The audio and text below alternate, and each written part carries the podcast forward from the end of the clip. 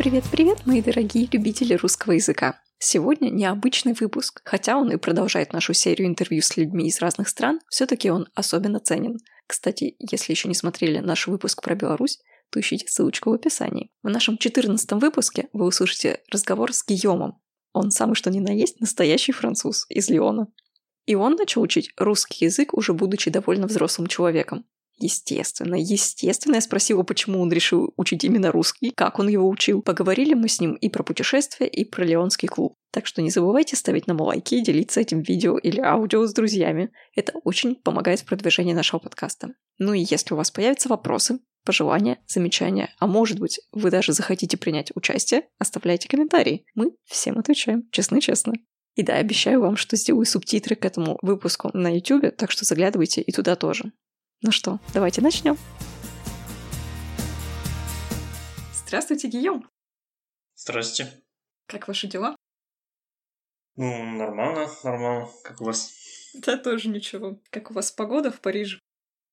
Ну, уже э, второй раз снег идет э, за одну неделю, но ну, снег э, во Франции это просто больше необычно, но в моем детстве э, снег был каждый год, ну, не очень много, но было, mm-hmm. но вот в апреле в Париже снег это вот очень удивительно, но на улицах э, остался абсолютно ничего, mm-hmm. но без снега, да. Шел снег. Да, удивительно. Ну, на самом деле у нас здесь в Англии тоже был снег вчера. Но тоже он просто так прошел и растаял сразу. Ну, плохая погода в Англии, все нормально. Да-да-да. В английском есть выражение disappointed but not surprised. А, разочарован, но не удивлен. Интересно, что здесь а, такие климатические температурные качели. Есть где-то неделя в конце апреля, когда супер тепло, прям по-летнему может быть даже плюс 25, а потом снова возвращение в, в как будто бы в зиму.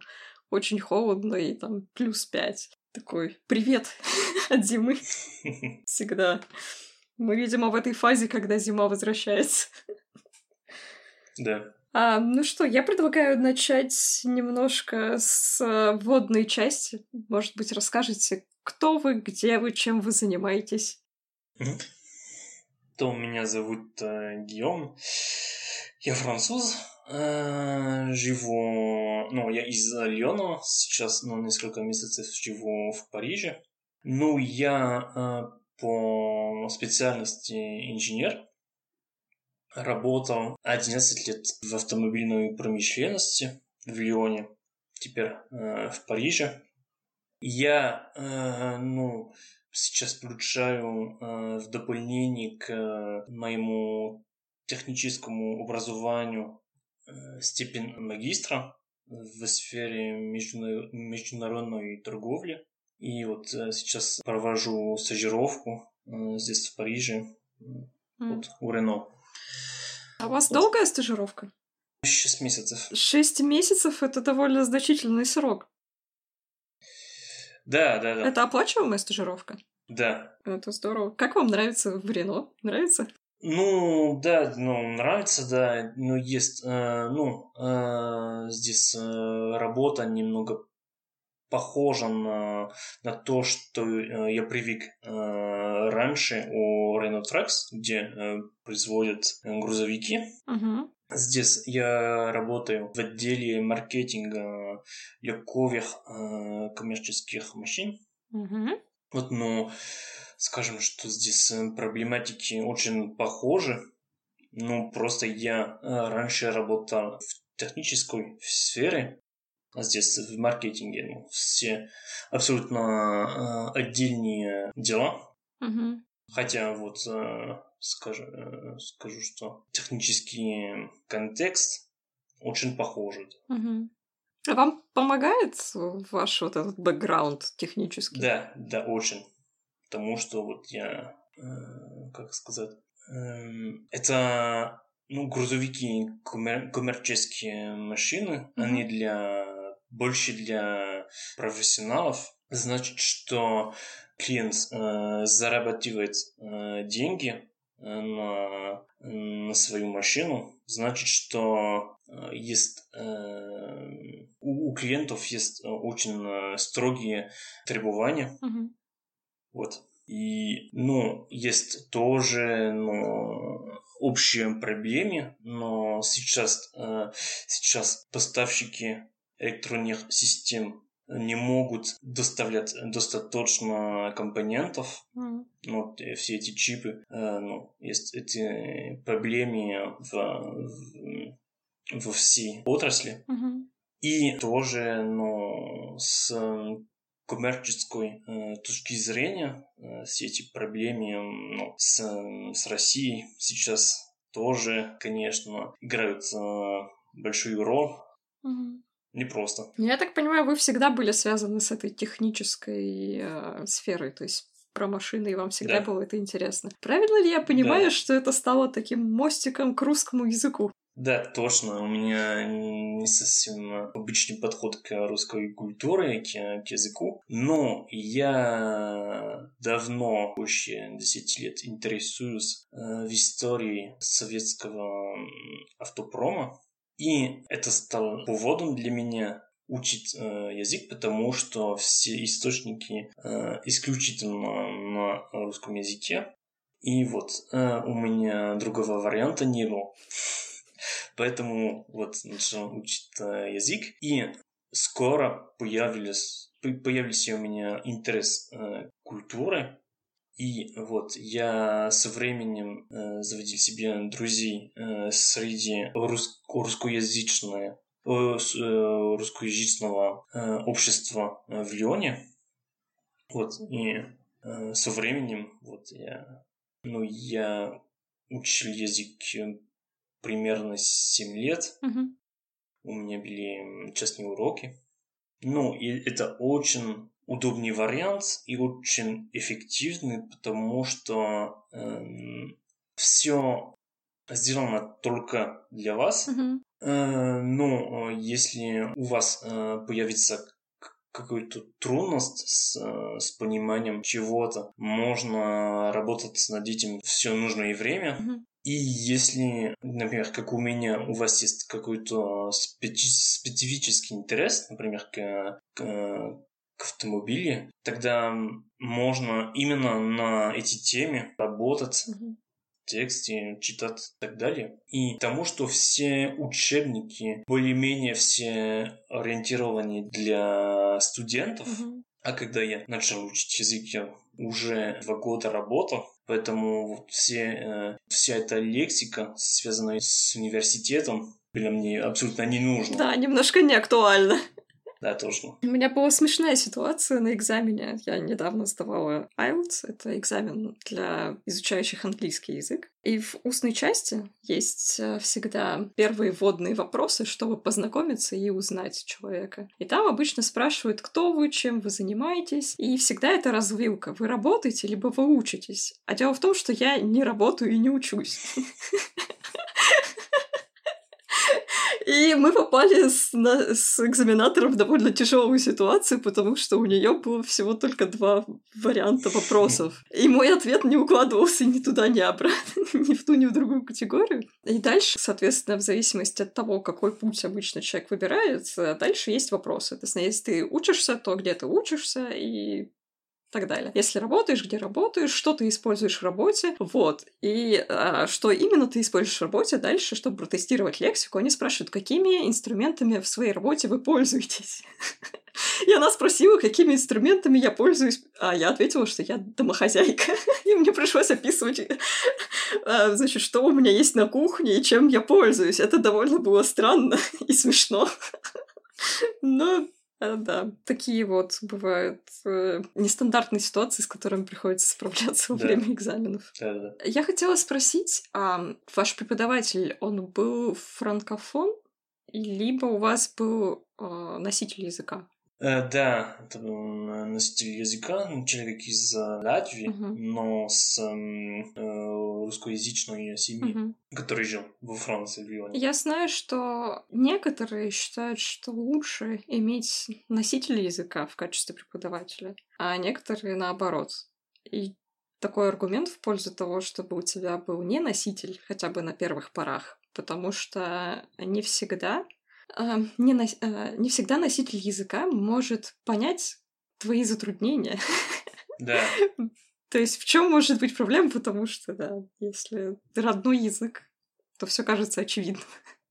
да, но французский был наш общий язык, если, э, даже если этот человек не достаточно мало владел э, французском, но все-таки достаточно владел, чтобы ну, ему было понятно, почему я ошибаюсь, потому что я иногда а, вот, использовал, например, э, французский синтаксис, Э, вот, когда есть общий язык, это, конечно, очень помогает. Но я считаю, что учить язык вместе с, с носителем языка это самый эффективный вариант. А у вас были потом какие-то групповые занятия или нет?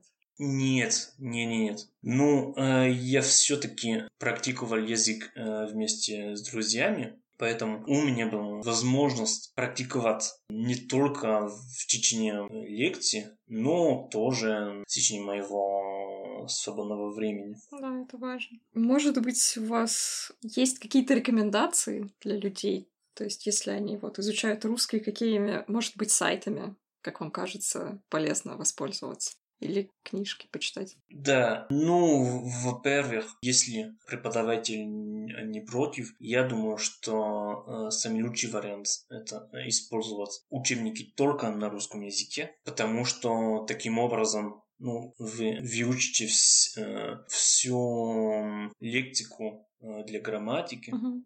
прямо на русском. Э, Вот, э, вас запас слов э, намного быстрее Увеличивается. ув- увеличивается. Э, Вот, в- что касается сайтов э, и ресурсов в интернете, я э, рекомендую использовать словари онлайн, потому что они дают, э, ну, например, э, Lingvo, который э, дает больше подробностей для каждого слова Мгм. чем бумажный э, словарь. И интернет тоже очень полезен для э, просмотра роликов. Например, можно э, смотреть э, новости, э, потому что там люди говорят достаточно медленно, без акцента. И это очень короткие ролики. Картины помогают понять, о чем идет речь. Мгм.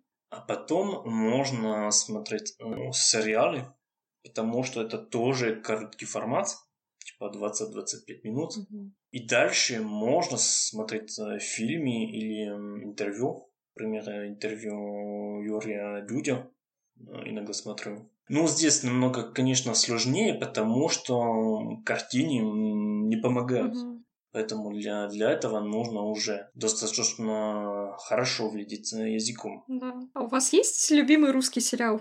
Ну, я смотрел сериал «Кухня». М. Я ну, вчера закончил смотреть э, «Физрук». Все четыре сезона смотрел. Любопытный факт, что я не смотрела ни того, ни другого. Ну, я обычно смотрю комедии. Это вот, э, ну, чтобы, ну, смотреть сериалы, конечно, приятно, но для меня это тоже, ну, типа упражнение, чтобы вот не терять э, знание языка. Ну да. А как-то про английский мне говорили, что язык похож на велосипед. Если ты не едешь э, в горку, ты, ну, в смысле, если ты не крутишь педали, то ты с него падаешь. Да. И с языком также, если ты не пользуешься, ты забываешь. Я также знаю, что вы получили специальное образование, то есть русский язык как иностранный, и теперь у вас есть даже сертификат, что вы можете преподавать русский. Да, я год назад сдал экзамен, офици- э, официальный русский экзамен русского языка как иностранного, Мгм. называется ТРКИ, тест русского языка иностранного. Сдал экзамен через СПБГУ, Мгм. но сдал экзамен онлайн через испанскую организацию Оу. Certificate. Мгм. Ну, рекомендую. Ну, потому что прямо невозможно записаться на экзамен у СПБГУ, видимо. М. А есть э, разные э, организации во Франции, в Италии, в Британии, в Испании, через э, которые можно записаться. М. А как их Ну, искать? Они вот э, занимаются вс- всем административными э, делами для вас. Мгм. И вот. Ну, здесь маленькая ремарка. СПБГУ — это Санкт-Петербургский государственный университет, то есть государственный университет города Санкт-Петербурга. Да. Ну, это здорово, что были у вас уже ученики, был ли опыт преподавания после того, как вы... С, с этим сертификатом я смог пройти курс учебного центра э, русского языка МГУ, чтобы э, получить э, диплом преподавателя Мгм. русского языка как иностранного. Вот э, курс э, длится три месяца, стоит э, 45 тысяч рублей, и вот за три месяца я получил диплом. Ну, это для меня это больш- скажем, большие достижения, потому что я 10 лет назад не не знал ни одного слова на, на русском. Ну, это, это здорово, да. А то есть вот для этого московского сертификата вам не, не нужны были посредники, я правильно понимаю? То есть вы напрямую с университетом взаимодействовали? Да, да, да. это тоже, ну, это был онлайн-курс. Ну, есть очный вариант и онлайн тоже. Мгм. Интересно. Вот так за 10 лет с нуля до преподавателя. Это, Да. конечно, круто. А, то есть вы начинали учить уже во взрослом возрасте. Сколько вам было? Мне было 20, 24 примерно, да. Я знаю, что многие люди отказываются, например, а, учить второй язык, потому что считают себя слишком старыми для этого. Да, но у меня, ну, с детства есть интерес к языкам. Мгм. И вот я, ну, мне нравится вот, говорить на иностранных языках, ну, либо русский, либо английский. Но я тоже в школе учил немецкий, но очень давно не практиковал. Немного понимаю, но э, говорить не могу. Э, Ну, на работе, конечно, э, говорю ну, по-английски тоже. Но, ну, и когда, знаешь, язык, например, э, русский, можно тоже немного понимать другие славянские языки. Вот, и люди, например, в Словении или в Чехии думали, что я местный. М, Хотя я только говорил два-три слова, похожие на, на русские слова. Думали, что я местный. Смешно. Мне кажется, в принципе, полезно, если ты куда-то едешь э, в довольно длительное путешествие, но даже и в короткое выучить пару фраз на Да. на языке той, той страны, куда едешь. Я вот так, например, немножко учила итальянский. Да. Ну, интересно, да. А мне вообще кажется, что если ваш первый язык французский, то, наверное, учить вот эту группу языков э, итальянского, испанского будет гораздо проще, потому что есть близость между языками. Да, ну когда я путешествовал в Италии, по Италии или по Испании, или даже по Перу, э, вот у, у нас были экскурсии на итальянском испанском, и даже, е- даже если я никогда не учил эти языки, ну, можно понять 30-40% речи это. Мгм. Уже достаточно, чтобы следить за экскурсией. Здорово. Я так понимаю, что вы любите путешествия. Да, да, да. Ну, я, ну, за последние годы путешествовал больше всего по России. Был в России уже пять раз. Первый раз э, 11 лет назад, когда я только знал алфавит кириллицы, но не, абсолютно не понимал то, что я читал. Значит, полезно, но как-то странно. Читать и не понять. Но, но я потом четыре раза путешествовал по России, зная язык. Это, конечно, очень много помогает, потому что ну, можно в Москве или в Питере ориентироваться, не зная язык. Но когда я делал путешествие из Москвы до Екатеринбурга Мгм. через Нижний Новгород, Казань, Перм, ну, без языка было бы невозможно, конечно. Скорее всего, возможно, но очень сложно. Да. Ну, это, конечно, ну, опыт совсем другой, когда знаешь э, язык. Потому что можно вот э, разговаривать с людьми. Мгм. У меня был не... неожиданный опыт в Казани. оказывается, что я очень люблю атмосферу православной, православных э, церквей. Хотя я не верующий, но мне вот такая атмосфера нравится, э, такая атмосфера нравится. И я в Казани посетил э, старообраческую церковь. Мгм. Я туда пришел во время, э, ну, когда они э, только что закончили Службу? службу, и мне пригласили на обед. Мгм. Вот, ну, старообрядцы, старообрядцы не очень открытые обычно, Мгм. но мне пригласили, и, ну, не зная языка, конечно, я даже приглашение не понимал бы, и вот в течение всей еды мы говори- говорили, ну, разговаривали. Было, конечно, интересно, но потому что эти люди никогда не путешествовали, Мгм. они вот э, про Францию ничего не знали.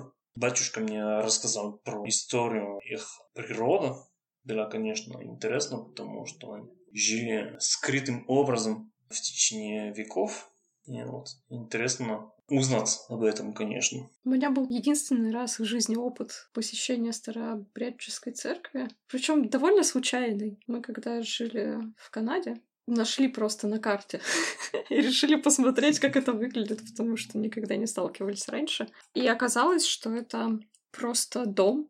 То есть это не выглядит совершенно как религиозное сооружение. То есть это община. Они выкупили э, просто дом и немножко его переделали внутри, чтобы... То есть снесли какие-то стены, чтобы сделать алтарь, соответственно. И внутри там очень все маленькое. Это выглядит так, как будто ты заходишь просто в квартиру, но там на, на стенах есть какие-то лики святых. Ну, такой интересный опыт тоже, да. Да, мне, мне рассказали, что они тоже использовали вот э, жилье дома в качестве церкви в прошлом. А их церковь они сначала декларировали как склад. Э, во время царства. И, ну, когда, не знаю, ну, когда администрация замечала, что эта церковь, у них были два варианта, либо прекратить вот, религиозные службы в этом здании, либо продать здание. мгм. Они всегда выбрали вариант продажу, потому что они продали склад э, другому старообрядцу и таким образом могли продолжать службу. Да. И потому, ну вот, и сказали, что типа три четверти купцев были старообрядцы, но было нормально, если старообразец имеет склад. Поэтому вот. Да. Есть такое выражение «голь на выдумку хитра». Да, приходится обходить какие-то запреты, если они есть. Ну, то есть в России выпустили вообще-то довольно много городов. Вот к своему стыду я была только в Москве из перечисленного. Потому что я из Сибири, и это все довольно далеко. То есть вот так, чтобы поехать на выходные, это не так быстро, во-первых. Во-вторых, довольно дорого всегда было. Поэтому да, я была во многих странах, но вот в части путешествий по России не такой эксперт. А есть ли у вас любимое место? То есть из посещенных? Но что касается городов, мне очень понравились Казань, Екатеринбург. Мгм. Очень вот, современные города. Видно, что у них, ну, когда я там был, экономика неплохо работает. Ну, с точки зрения ландшафтов, мне очень понравился Байкал, точно. Ну, это единственное место, где я был э, в Сибири. Я планировал поехать в Дальний Восток, но не, не получилось из-за коронавируса. Вот, мечтаю. Да, на Дальнем Востоке красиво. А вы хотели на Камчатку?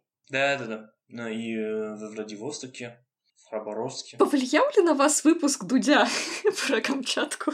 Он снял его после... Ну, ну я уже планировал путешествие, когда я, я видел этот, э, его, его фильм, да. Ну Да, очень красивые на самом деле пейзажи. И если вдруг вы не смотрели, обязательно посмотрите выпуск про Камчатку. Я оставлю, наверное, в комментариях ссылку на этот выпуск. Да, рекомендую. Юрий Дудь молодец. Ну, я, так как э, путешествовать на Камчатку было невозможно, я был э, в Исландии, и там как-то очень похоже. Ну, в мире много, да, похожих мест. И про Исландию я знаю, что там без своей машины так вот путешествовать просто не получится. Да, Это да, да. правда? Да-да, точно. Потому что, ну, в окрестностях Рикявика можно уже немало видеть, но так много достопримечательностей распространения по всей стране, что без машины ну, просто невозможно, да. Mm. Ну, есть вулканы, горячие источники, ну, прямо как э, на Камчатке. Ну, это будем считать, что это было превью. Да. Перед Камчаткой вам удастся посмотреть. Мне интересно про Перу. Как там вообще? Там было жарко, когда вы были? Э, ну, нет. Ну, типа 10-12 градусов. Не больше. Боже мой, ну это как в Великобританию Летом. приехать. Как вам в Перу понравилось больше, чем в России или, или по-другому вообще? Ну, я был в Перу, потому что у меня друг увлечен в этой э, стране. Я... Ну, это был очень интересный опыт, потому что я про Перу ничего не знал абсолютно. И я без этого друга там никогда не был. Mm-hmm. Ну, я, ну, конечно, открыть себе вот э, всю эту культуру было, конечно, очень интересно. Но я тоже видел, как люди живут там в полной бедствии. Mm-hmm. И, конечно, это тоже как-то интересный опыт, потому что понимаешь, что в Европе, если даже не все отлично, неплохо. Ну, реально, когда вот э, в неплохом, в неплохой гостинице видишь, что закрыть э, окно просто невозможно, потому что стекло э, недостаточно велико. И на улице ноль просто. В, в комнате было 10 градусов, не знаю. Это да. Ну, на самом деле, я думаю, что у людей немножко разное отношение к холоду в помещении. Вот, например, в России принято, чтобы дома было тепло. Ну, то есть, и там вот плюс 22, плюс 25. И поскольку отопление, оно центральное, то есть, ну, в моем детстве, по крайней мере, даже не было возможности как-то отрегулировать uh-huh. вот эту температуру в помещении. Сейчас, конечно, батареи новые, там можно выставить температуру, которая тебе кажется комфортной, но вот тогда просто, если тебе жарко, открываешь окно зимой. Вот и все. Такая была форма. А когда мы сюда приехали, я имею в виду в Англию, совершенно по-другому. Здесь не принято, ну, то есть это и очень дорого, конечно, и здесь, а, например, если у тебя электрическое отопление, то ты как бы каждый у себя дома отвечает э, и платит только за то количество тепла, которое вот у него есть. И, в принципе, не очень принято, вот, чтобы дома было плюс 20, это слишком. Вот. И для меня это, конечно, тяжело, особенно первое время было, что нужно просто надевать на себя всю одежду, которая есть, потому что некомфортно. Я смотрела недавно какой-то сериал. Вот сериал, у меня из-за этого, видимо, теперь э, какое-то внимание к деталям. И он был, кажется, про Исландию. И э, э, там показывали дома с прекрасными панорамными окнами в пол. А дальше следующая сцена показывает, как человек выходит из душа и надевает там свитер шерстяной. Я так, никогда, никогда я не поеду в Исландию. Не ждите, потому что там настолько холодно, что даже для съемок фильма люди надевали свитер.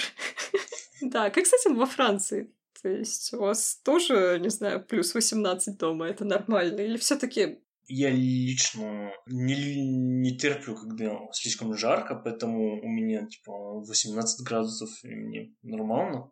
Вещи 20 просто не терплю. Поэтому... Так, в гости к вам стоит приезжать только летом, да? Все понятно.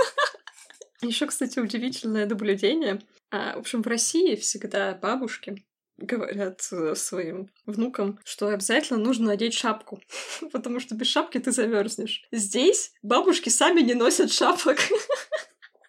Даже если мне холодно, и я надеваю шапку, я вижу, что, во-первых, дети их не носят, и, и, и тоже и взрослые тоже. Для меня это очень удивительно. А вы какие-нибудь такие отличия замечали между вот Россией и Францией, когда приезжали? Большой э, шок для французов в России – это больше всего магазины, потому что они, вот много магазинов открыты круглосуточно, а у нас так не принято. Особенно в воскресенье здесь все закрыто. Теперь есть, но супермаркеты теперь открыты утром в воскресенье, э, работают до, до часа. Ну, это совсем новый тренд, скажем.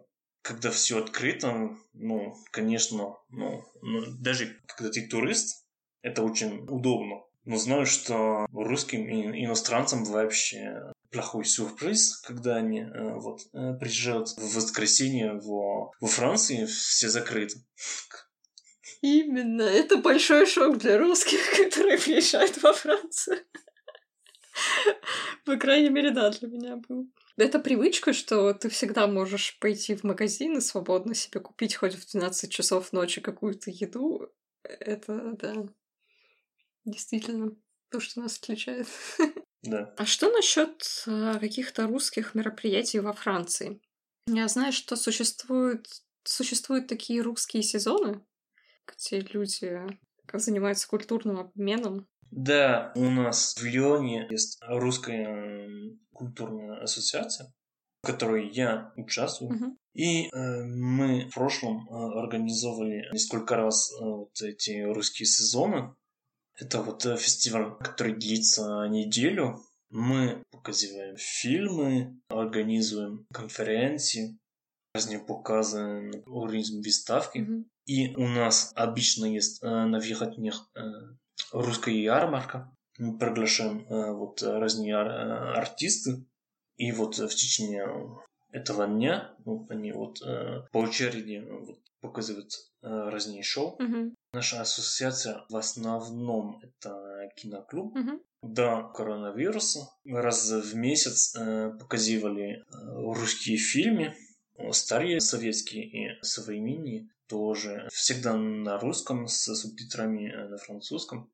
И мы э, исключительно показывали фильмы, которые э, невозможно э, найти в магазинах или в других кинотеатрах с субтитрами на французском. Иногда нам даже пришлось сами подготовить э, субтитры. Это титанический труд, я считаю.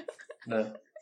Я потому что... Этим не я не занимался, но Да, я, да. я понимаю, насколько это сложно, потому что сама недавно делала субтитры к одному из...